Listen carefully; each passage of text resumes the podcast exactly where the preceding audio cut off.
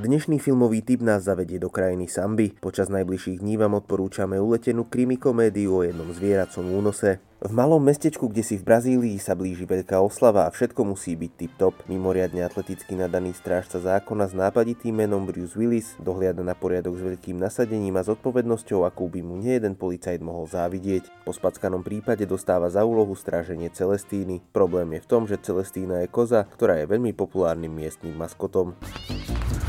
Comissário de polícia, Bruce Willis Donato. Cadê o meliante? Tá pra ali. Seu bolo tá confiscado. Nada acontece por aqui, Bruno. Mas pra você eu tenho outra missão.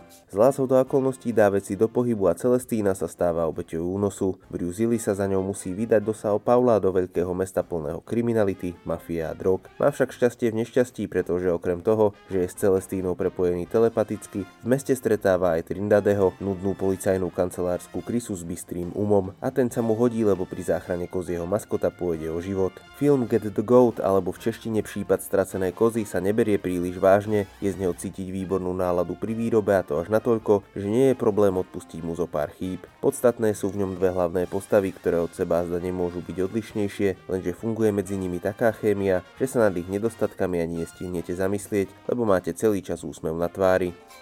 A Celestina é patrimônio da cidade. Nunca vi botar a polícia pra ser babá de cabra. Get the Gold je brazílskou perličkou, ktorá by nemala ujsť z pozornosti fanúšikom komédií. Je v nej cítiť veľké režisérske a scenaristické srdiečko, dá sa na nej rehotať aj pousmiať a ak dávate pozor, možno vo filme nájdete aj pekné posolstvo.